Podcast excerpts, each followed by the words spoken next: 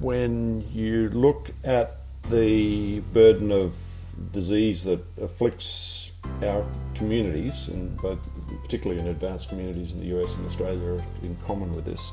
The the epidemic of of uh, of obesity in particular, if we want to single that out. But, but really, if you look at all of the causes of, of death and mortality, uh, some, the majority, the top five causes of death are, and, and, more, and morbidity, sickness, are due to lifestyle, which means that we are ignoring our fundamental biology. We're, we're, we're blind to the fact that we, we evolved needing inputs to our health, and what we, what we do with our health now is we ignore what our, our bodies really need. Helping people build ambitious and satisfying careers, businesses, and lives.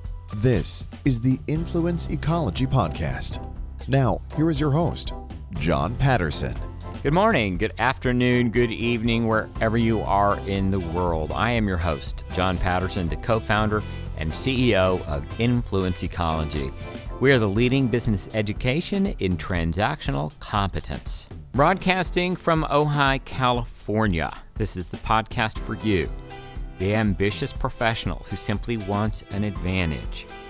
And now you won't settle for an ordinary life. You want real results, real satisfaction not just at work, not just in your career, but in every area of your life. Our primary feature today is an interview with Dr. Gary Ward, who's been a family physician and GP for 30 years. He and his wife Claire live in Perth, Western Australia, and he's been a member with Influence Ecology since 2013. Gary speaks about how the programs of influence ecology are based on a fundamental understanding that we human beings are biological, linguistic, and transactional, and how we seem to get into trouble when we forget that.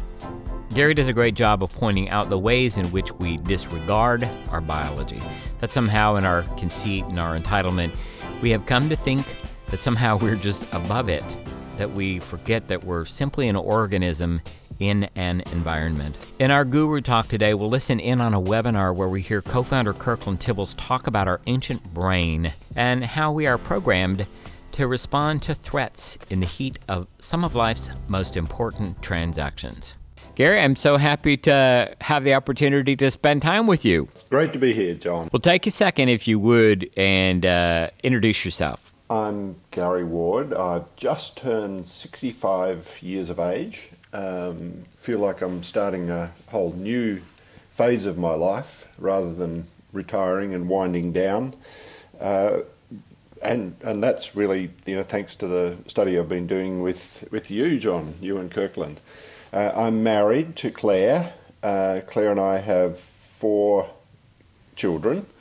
Um, Sophie, uh, married to a musician, grandson, uh, daughter Gemma, also got a daughter, um, and two uh, twin boys, aged 25, and they live here in Perth. Gemma's in Sydney, and Sophie's living in Ojai, as it happens. So, that's right. Uh, yeah. Yeah. So that's a that's that's a little about me. So that people get a sense of you and your life. Is there anything that you want to say? Just uh, taking a look here at some of your your uh, things that are worth bragging about. Uh, maybe where you attended school, uh, rowing. Uh, I mean, you have some you have some pretty remarkable things that have happened in your life. I, I have. Um, yeah, I've been very fortunate. So I, I, grew up on a on a wheat and sheep farm in rural Western Australia. Um, Dad was obviously a farmer, and Mum was a nurse. Uh, went to boarding school in Perth, the capital city of Western Australia. Um, won a scholarship to university um, decided I didn't want to be a farmer. Um, I did initially did a science degree in uh, majoring in zoology, uh, and you know really appreciated the learning about uh, the evolutionary history of uh, biological forms on the on the earth, um, and then decided that I wanted to have more opportunities, I guess, and so I went into medicine. Did a science degree in sensory physiology on the way through uh, medicine, halfway through medicine, did a Bachelor of Medical Science, and uh, this was a year that I was rowing um, attempting to get to the Olympics. Just missed out on getting to the Olympics. I was an Australian champion on a couple of occasions here.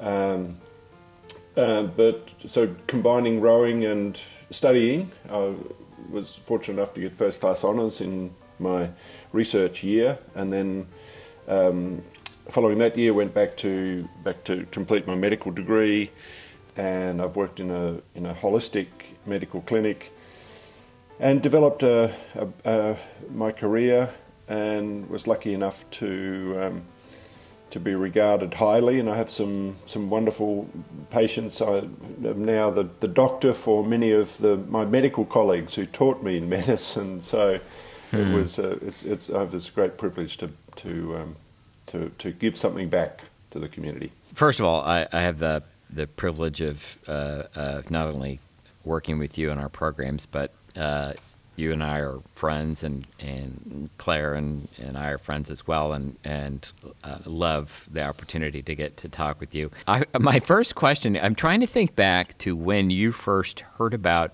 us. And I think it was uh, when I came to Perth. Is that is that correct? I, I actually can't remember who led the first um, presentation, but uh, I, I came to one open training and was intrigued. And um, actually, I think it might have been you, John. Yeah, and, and I thought, hey, you know, the material's interesting. And then um, I, I went away and just kind of, you know, mulled over what the opportunity was. And I spoke to a couple of other people who'd, who'd done uh, the fundamentals of transaction, and, and everyone I spoke to said it's been incredibly beneficial to me. So I was even more intrigued. So the next time you came back, I uh, made put in my application straight away, and I think we got to know each other a little better. So you've been studying with us for three or four years now, and I know you're uh, not just a fan of what we do, but you're you're uh, quite a fan of what we do. How come? yes, ah, that's a really good question.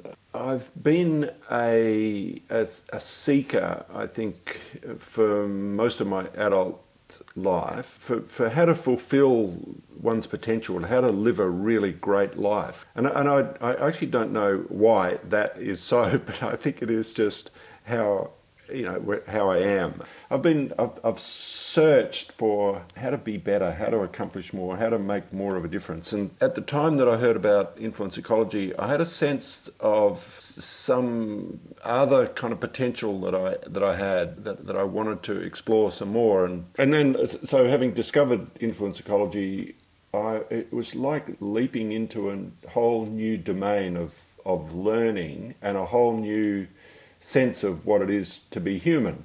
So the this you know the, it, it, really fitted for me that the the distinctions that that you and Kirkland talk about that he, that we are fundamentally you know biological entities, and I knew that I'd all of my training in medicine had trained me in the in the intricacies and the complexity and the beauty and miracle of us as as biological you know, in, in part, how, how come we get into so much strife because we we we don't understand that we're transactional. That that much of the time, you know, the, the breakdowns in relationship and the breakdowns in in in your health and the breakdowns in your ability to to have a, a financial stability, all stem from a, a, a kind of an ignorance about the uh, uh, uh, that we're actually transacting and to, attempt to simply self-act or uh, you know act on your own as if you're an individual on an isolated island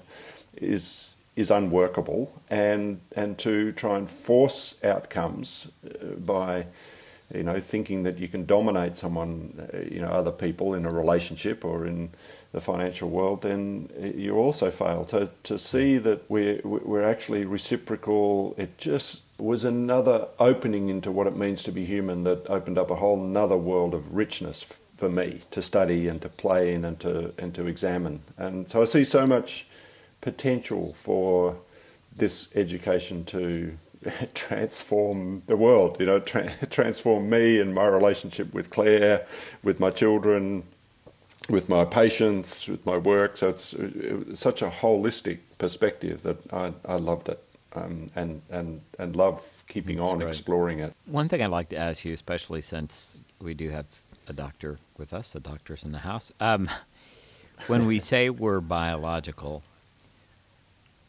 we we say that for a lot of different reasons, um, and for each of those fundamentals, biological, linguistic, transactional, fundamentally, what we what we seek to do is have people. I think you said it this in some way, but that they when they're not accounting for those things, they screw up. Um, mm. They they make a mess, um, mm. and so as a doctor, when mm. you see people disregard their biology, uh, somehow think that they're above their biology, somehow separate themselves from being an, an animal in an environment. Uh, any words of wisdom about that big mistake? Oh, um, it's everywhere. When uh, when you look at the burden of disease that afflicts our communities, in both, particularly in advanced communities in the US and Australia, in common with this. The the epidemic of of uh, of obesity in particular, if we want to single that out. But but really, if you look at all of the causes of, of death and mortality, the top five causes of death are and and more and morbidity like sickness are due to lifestyle, which means that we are ignoring our fundamental biology. We're, we're, we're blind to the fact that we we evolved needing inputs to our health, and what we what we do with our health now is we ignore what our, our bodies really need. It's, it's, it's very clear that you know pe- people respond with their with their emotions and what their desires, and they get swept up in what the advertising industry and the food industry and the entertainment industry say we should do, which is sit in front of televisions, is making it very simplistic, but sit in front of television and consume um, snack foods, and we, we, we ignore our fundamental biology at our peril so you've talked a little bit about, uh, you know, uh, in your notes you do talk about the the thinking that now guides you, and so it sounds like you're you're much more you're much clearer about your aims, and how you're out to accomplish what it is that you that you uh, think would satisfy you.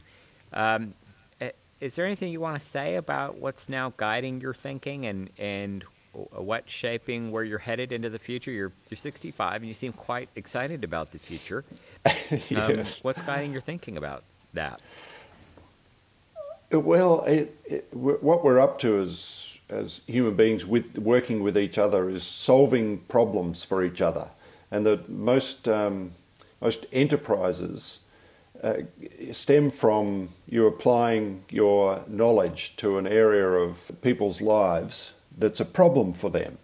And sometimes they don't even know that it's a problem, but um, but what we do is is provide a service that solves a problem for people. So that's the context. But yeah, the, one of the biggest problems in the health industry is that thing that I was talking about before that pe- people know what they should do to live a healthy life. Most people know, not everyone, but most people know that there are some simple steps to take care of your health. But people don't do it for a whole variety of reasons. And so the, the, the major problem with, I think, with uh, health industry is that there isn't a structure for people to get clear about their health goals, design the actions that need to be taken, and then be supported to do them. So uh, I see an opportunity to create, uh, rather than have the medical industry fix people up at the end of the line, you know, which we're very good at, but maybe to engage people a little bit more closely in building wellness, to, to build their health, to engage people in, in a process of building health. So I'm up to creating a program that brings the, some awareness to the, to the whole ecology of people's health, uh, the influences from outside, the motivation from the inside, the, you know, all of that, that domain of, of, of, of uh, willpower, um, and, and using uh, support of other people to, to, to, to, build health and to get people clear about that. Um, the first thing I'd like to know is, is uh, I, I can't imagine when I think about the entire ecology of the medical profession, it includes doctors, it includes the medical, uh, excuse me, the pharmaceutical companies. It includes the insurance companies. It include it includes all those different things, and and there's an ecosystem of interdependence and and so forth that would keep some of these things in place. Uh, it's a little bit Yes. like trying to go from fossil fuels to uh, solar energy or something when uh, plugging in your car isn't always the easiest thing if you can't find a plug, but I can always find a gas station. You know, have you have you dealt with any struggles about the way in which the system is now hard to move in some other directions? Do you find people are looking for this new direction? Are there lots of people looking for this new direction? What, what are you finding about that whole ecosystem and, and moving in the way you want to? You know, I, I think that whole ecosystem that you describe has kind of brainwashed people into thinking that there's got to be a magic pill. There's got to be some simple and easy easy answer to to my problem. So hence, you know, the pharmaceutical companies, you know, find pills that try and deal with it. But I, over and over and over, the, the all of the evidence over the last 50 years, in fact, has demonstrated that that the things that you know there, there are simple things that make a difference in preventing illness. So to answer, I think the question was, you know, do I find a great demand for it? Well, I I mean I think there are lots of people who are doing different things. So, so there are lots of people now, particularly in Australia, doing a lot more exercise. So the gym industry is is is you know is flourishing. So people join gyms, people are out cycling or walking. Pe- People are engaged in their health and they know that it's important. But I don't think there's a coordinated, you know, holistic perspective on all of the influences. So, you know, for most people, it's a surprise that they don't get enough sleep.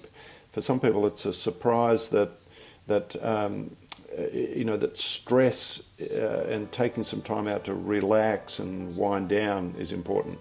Um, people are confused about what nutrition they should engage in. So, you know, there's there's there's about five or six different fad diets out there at the moment that people you know get confused and overwhelmed with. Well, which one should I should I do? Which one should I participate in? So, you know, whilst I think there is some demand or some um, some seeking of what's going to give us the best health, there's a there's a lot of confusion out there, and I I think the program of taking one step at a time, being focused, taking on some specific actions, it, you know, is the thing that's going to make a difference. And is that then the design of the, the Building Wellness program? yeah, the, the, the design is is to is to, really find out. The the other thing is people don't really know what their risks are, and if you if you wake people up to the fact that there's a there may be a genetic risk when you so when we when we engage with people in this process, we do a comprehensive health assessment, take a snapshot of what the facts are right now, what is hmm. likely to happen in the future. Then, with our knowledge of biological systems, we can make a pretty good prediction of what might happen to someone if they're a particular weight and got a particular level of cholesterol. We can make a pretty good prediction of what's what's likely to happen, and then and then if people are ambitious enough, then you can design actions to take, goals to set that will avert those risks. You know, we said mm. at the beginning of this podcast we're biological, linguistic, and transactional. So, biological, here's what that means to me it means to me that I'm an animal, I'm a critter, as Kirkland says. I live in the world, and when it gets cold outside, I get cold, and when it rains, I get wet. And when viruses pass through the social networks that I'm a part, I I may or may not get sick, but I'm certainly susceptible, and I'm not above my biology, regardless of what I might think. Um, oh my goodness! It's you know even even that that notion of of a you know a self acting individual saying, I'm gonna I'm gonna you know focus on my immune system and I'm gonna I'm gonna boost my own immune system.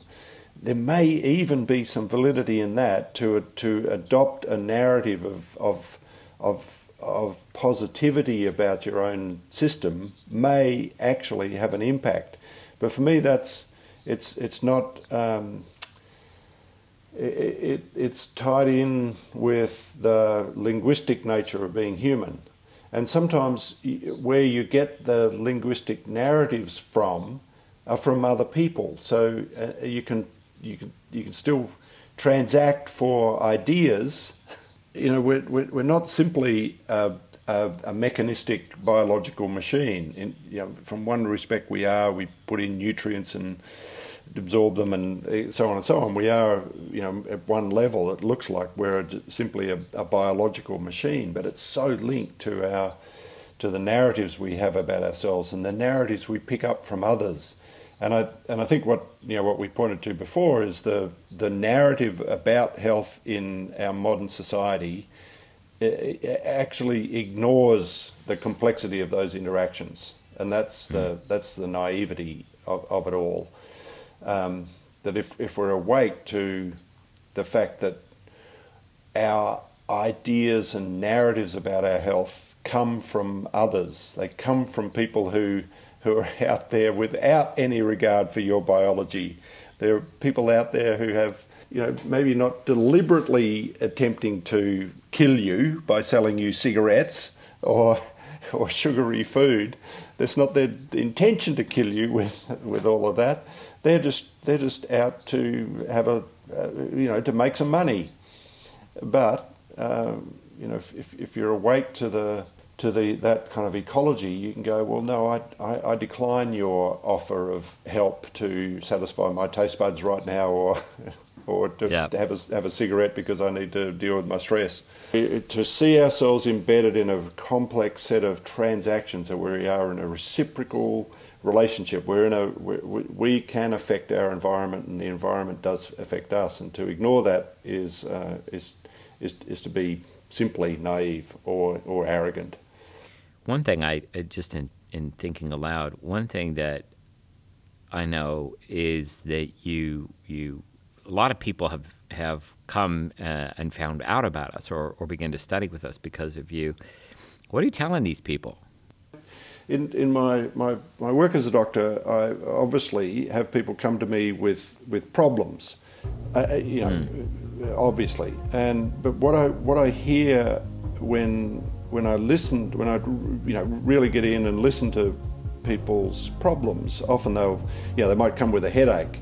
But if you dig a little deeper, the source of the headache is a breakdown in their relationship or some stress with their career or their boss or their workplace.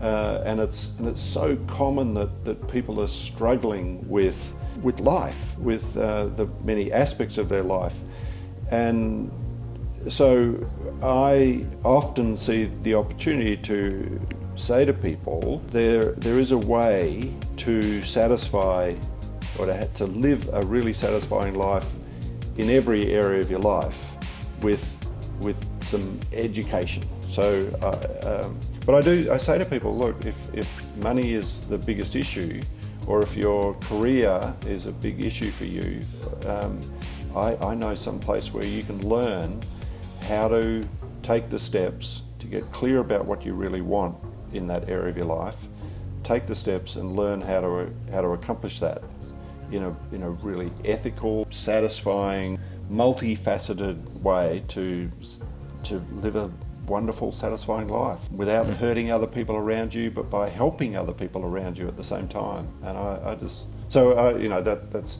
that's a little bit of what I say to people. Well, and I tell great. them, I, I kind of tell them it's fascinating. You find all about your own personality, and you, you get to love the, the the positives of your own personality and the and the negatives of your own personality, and you get to be able to take care of those things that don't work about your personality. You know, for me to discover that you know, my biggest asset was my ego, and my, my biggest liability was that as well. It enables me to take care of that to some degree. So that's no, I, you know, I, I, I, so that's that's often what I what I tell people. If you want to live a really great, satisfying life, then do this. Uh, the benefits that I see flowing from learning about how to transact for, for money and career, the, the, this transactional model flows out so beautifully into health, the quality of your relationships, the, the, the, the, the knowledge that's going to make a difference to your life generally.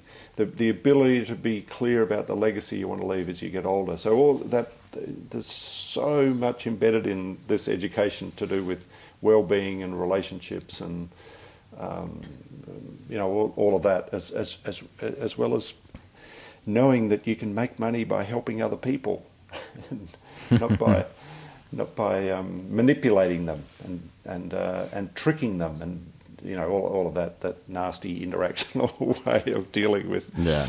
dealing with the world of money and transactions. So that's great. Well, for those people that are listening, and if you're not clear about what we offer, you know, uh, we we do focus on a transactional approach to satisfying many conditions of life. A condition of life is an, an immutable or unavoidable situation that you must satisfy, or or you'll suffer. And we began in the Fundamentals of Transaction program with a focus on work, career, money, and health, because those four, if not tended to, threaten everything else. And in our advanced programs, then we begin work on all the conditions of life uh, because we are committed that people who participate uh, with us for a while, they, they're immersed in the structure and the practice and with a bunch of really smart and great people all around the world to help them live that kind of life. And, and so many of these podcasts are including people who've been around for a long time and, and are living that way. And, and I appreciate you pointing to that. It, it is the commitment of this enterprise that people live ambitious and satisfying lives, all of it. So um, uh, I appreciate you you pointing to that.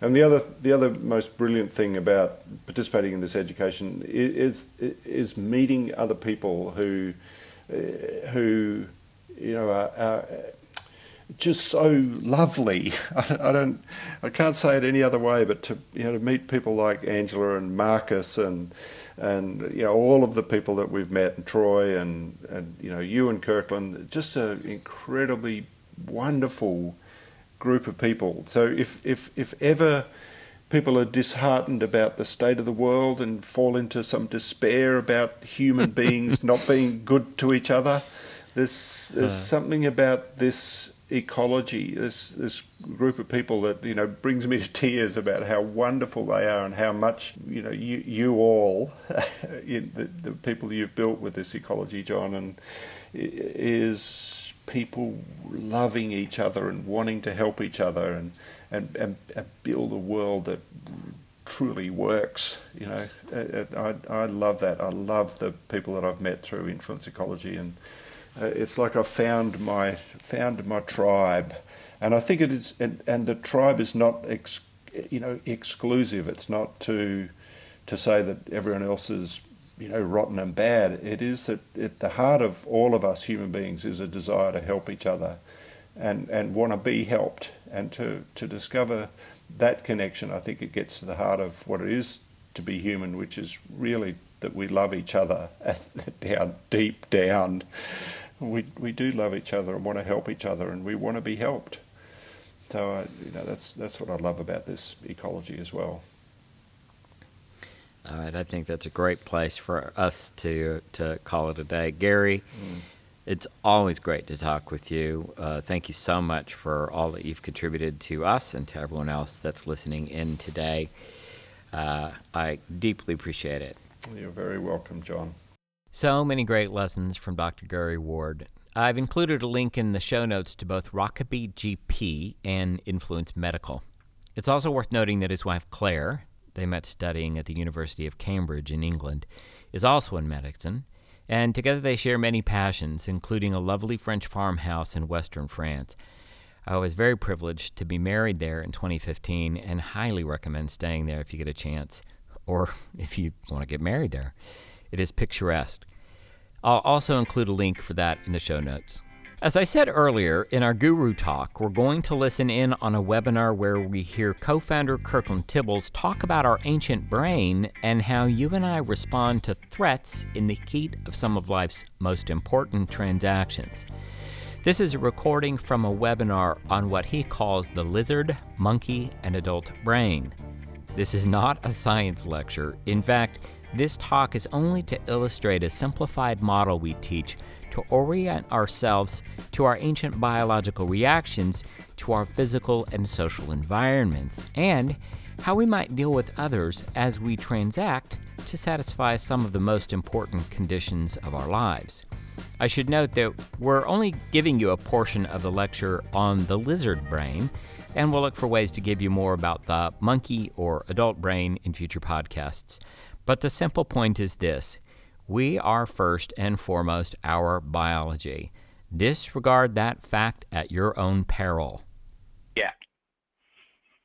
I want you to think about um, your brain as having developed in three very specific ways. And just for uh, the sake of an orientation, a way to frame this entire conversation, I want you to think in terms of three brains, that you actually think with three separate brains. Now, before we go any further, um, this is not going to be a brain science presentation. In fact, it's going to be an oversimplification of the construct of how human beings tend to address situations on an ongoing moment by moment, day by day, year by year basis. This is by, by no stretch of the imagination intended to be anything that should be qualified as scientifically accurate to the point that you should uh, expect that anyone who has even a basic grasp of how the brain functions in the complex ways that it does, that this would somehow qualify. This is fully intended to be an orientation for how to deal with the situations of our lives and the conditions of our lives on a day-to-day basis. And this, this particular orientation is an orientation that's given uh, by uh, a group of folks who, in the 70s, led by a guy by the name of Paul MacLean, the National Institutes of Health, and a whole bunch of folks from models and studies from the mid 50s through to the 70s when this particular kind of model was developed and presented that basically posits that the human brain has developed over millions of years in three basic stages. Now, uh, the more I researched this, the more I studied it, more modern, and I mean the most recent and modern studies are really throwing cold water over this notion in terms of its um, spe- specificity, its accuracy in terms of how the brain actually evolved and developed. But on a very general and basic level, this is accurate. That a very long time ago, our brain developed and it began very simple. And over time, it added in its evolution and it selected in its, uh, in its uh, evolution specific qualities and traits and skills. And we as human beings began to evolve. And as evolution selected traits and qualities and skills, and DNA did what it did, and cells turned right, and the environment did what it did, we developed at a very highly functioning level what is now our current brain. But this particular model is very simple in and very useful if you first give me the opportunity to qualify it and recognize that though the brain likely developed in some model like this, this is a gross oversimplification of it, and that's how we intend it. We intend it to be a simple dialogue about the brain and how it has developed in three specific stages.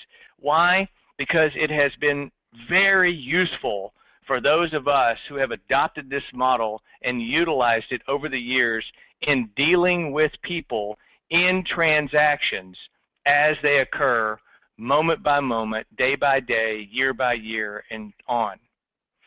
So, this is basically what we're saying that the brain has developed in three stages over the years, and that the very first stage, the very first stage of brain development was was the stage that was built for and meant to handle our survival as an individual organism and as a species.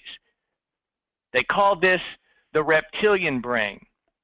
they refer to it as things like the lizard brain, the croc brain, the reptile brain, the the early or or young or old brain, ancient brains, and so forth. So this very first stage is really just intended to be the capsule that represents the oldest part of our brain that we're going to call the lizard brain.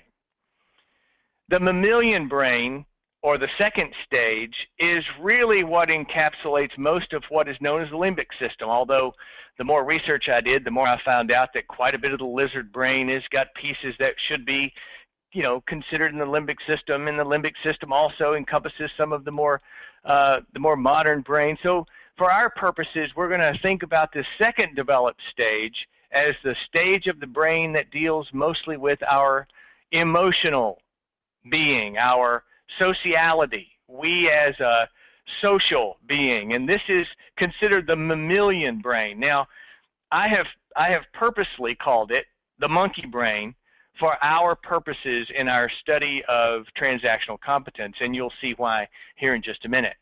So this second stage is intended to be the part of the brain that developed to handle our sociality, to handle our ability to socialize with others, and to adapt and to relate to objects in some meaningful way. And this is the seat of our emotional understanding and our being. And then finally, the youngest aspect of our brain that developed last in this third stage is the is the neocortex or what we call the adult brain. And this is where high complex problem solving subjectification uh, reasoning rationalization justification uh, the need for details the adult brain the neocortex is developed. So this is the basic model that we're going to be framing and what i want you to begin to think from that we have three particular modes or operating brains, and one of them is the lizard brain, that most ancient one who's concerned with survival. The second one is our mammalian or monkey brain, which is the second stage, which is really, you can think of emotions and people. It's the best way to think about the monkey brain. And then finally, the neocortex, which is the adult brain. This is the final stage, the youngest stage, and the stage intended to deal with highly complex problem solving. Now, there's lots of pictures that you can find on the internet and in your research. I, I particularly like this one because it tends to aim it in the direction that of this particular narrative. And you can see that this particular diagram shows that that uh, the the reptilian brain sits deep inside the brain. It sits right on top of the spine and is that old developed piece that a little bit like the sea squirt you may remember from uh, from our studies uh, in, uh, in in FOT and and other other studies that the the survival mode deep inside is uh, the place where information enters first. Then the limbic system is uh, in the, the, the next region of the brain, which deals with feelings and emotions, and then finally the neocortex, the more familiar shape and look of the particular brain. All right, let's talk about the lizard brain. The first thing you should know is that the lizard brain is the gatekeeper of all information sensories, the senses are at, attuned to, listening, akin to, on alert, lookout. It's a gatekeeper that's millions of years old. And there's a, a wonderful argument online about just how old it is, but there's no doubt that a long, long time ago, millions of years ago in ancient times, this particular brain was the, the forerunner of our current modern brain. And so, why is it important for you to know that this particular brain that we're talking about, our lizard brain, is millions of years old? This is why. It's been around for a very, very long time. It's really good at what it does. It is ancient, it is old, and it's not going anywhere. It's there. You're not going to get rid of it. It is time to address it, to recognize it, and it has more to do with how you think and act on a day to day basis, moment by moment by moment, than you know. And so we want you to buy into this whole notion right now that your lizard brain, deep, deep, deep inside your brain, sitting right on top of the entire system that sends out that sends out information that accepts information through your senses is millions of years old. It's a very important point to recognize. And this very highly developed, old, simple brain that's millions of years old has a single purpose, and that is the survival of the individual you and the species. And for the most part, ladies and germs, your lizard brain is running the show. It is the ticket taker of all the information that makes it into the rest of your brain. It has a sole purpose and it will win. Period. It's ancient and it has a single and solitary purpose, and that is that you survive. Now, if you think about this, what most of the time that this brain has had to deal with has been the survival of a simple species in a very wild environment, in a highly threatening environment, where on a moment by moment basis, most of the time that this brain has had to deal with, and most of the things that this brain has had to deal with, is not getting eaten not being mated with, to mate, to drink, to survive, to avoid danger, to find comfort, to simply eat, to survive, to drink. One single purpose. Don't be dinner. Avoid the threats. And it's still doing the exact same thing today and it doesn't know the difference between a saber-toothed tiger and a public offering. It doesn't know the difference between a spider and uh, acceptance of the decline. It doesn't know the difference between limited supply and a rattlesnake. It's all the same danger to the ancient brain, and it's doing the exact same thing that it has been doing for millions of years, and it's really good at it. And how do we know? Because you're still here.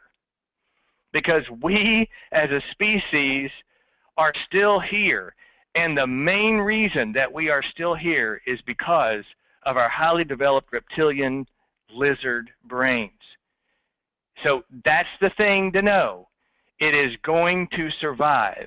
And the difference is it doesn't know whether it's trying to survive a public speaking moment, a moment where you're standing up at a conference, a moment where you're called on, the moment when you're asked a question at a political debate, a moment in time from, from a debate to a saber-toothed tiger, its primary concern is survival. Food, water, safety, sleep, sex, and the most basic and fundamental conditions of life are the concern of your lizard brain. In our next episode, we interview Angela Maharg of Datisfy. She is a Canadian whose journey teaches us a great deal about the reciprocation we require to live as we all aim to live. And it just strikes me how much we have this tendency in our culture to forget that it is reciprocal. And you must take care of the other people around you as much as they you want them to take care of you. And just how much of a dynamic, constant exchange that is. And to keep more of it in mind. It's not just about you. If you'd like to know more about influence ecology and our approach, check out our webinar Ambitious Living The Eight Defining Principles. The webinar is available globally. We'll teach you the core principles practiced by the most successful and effective men and women we know. This webinar is for those who aspire to an influential life that provides measurable satisfaction for themselves, their family, and their organizations. This webinar is specifically designed for those who don't want to sacrifice a well balanced life for superior financial rewards. They want it all. To find out more, you can find the link in the show notes for this podcast at influenceecology.com forward slash podcast. That's influenceecology.com forward slash podcast.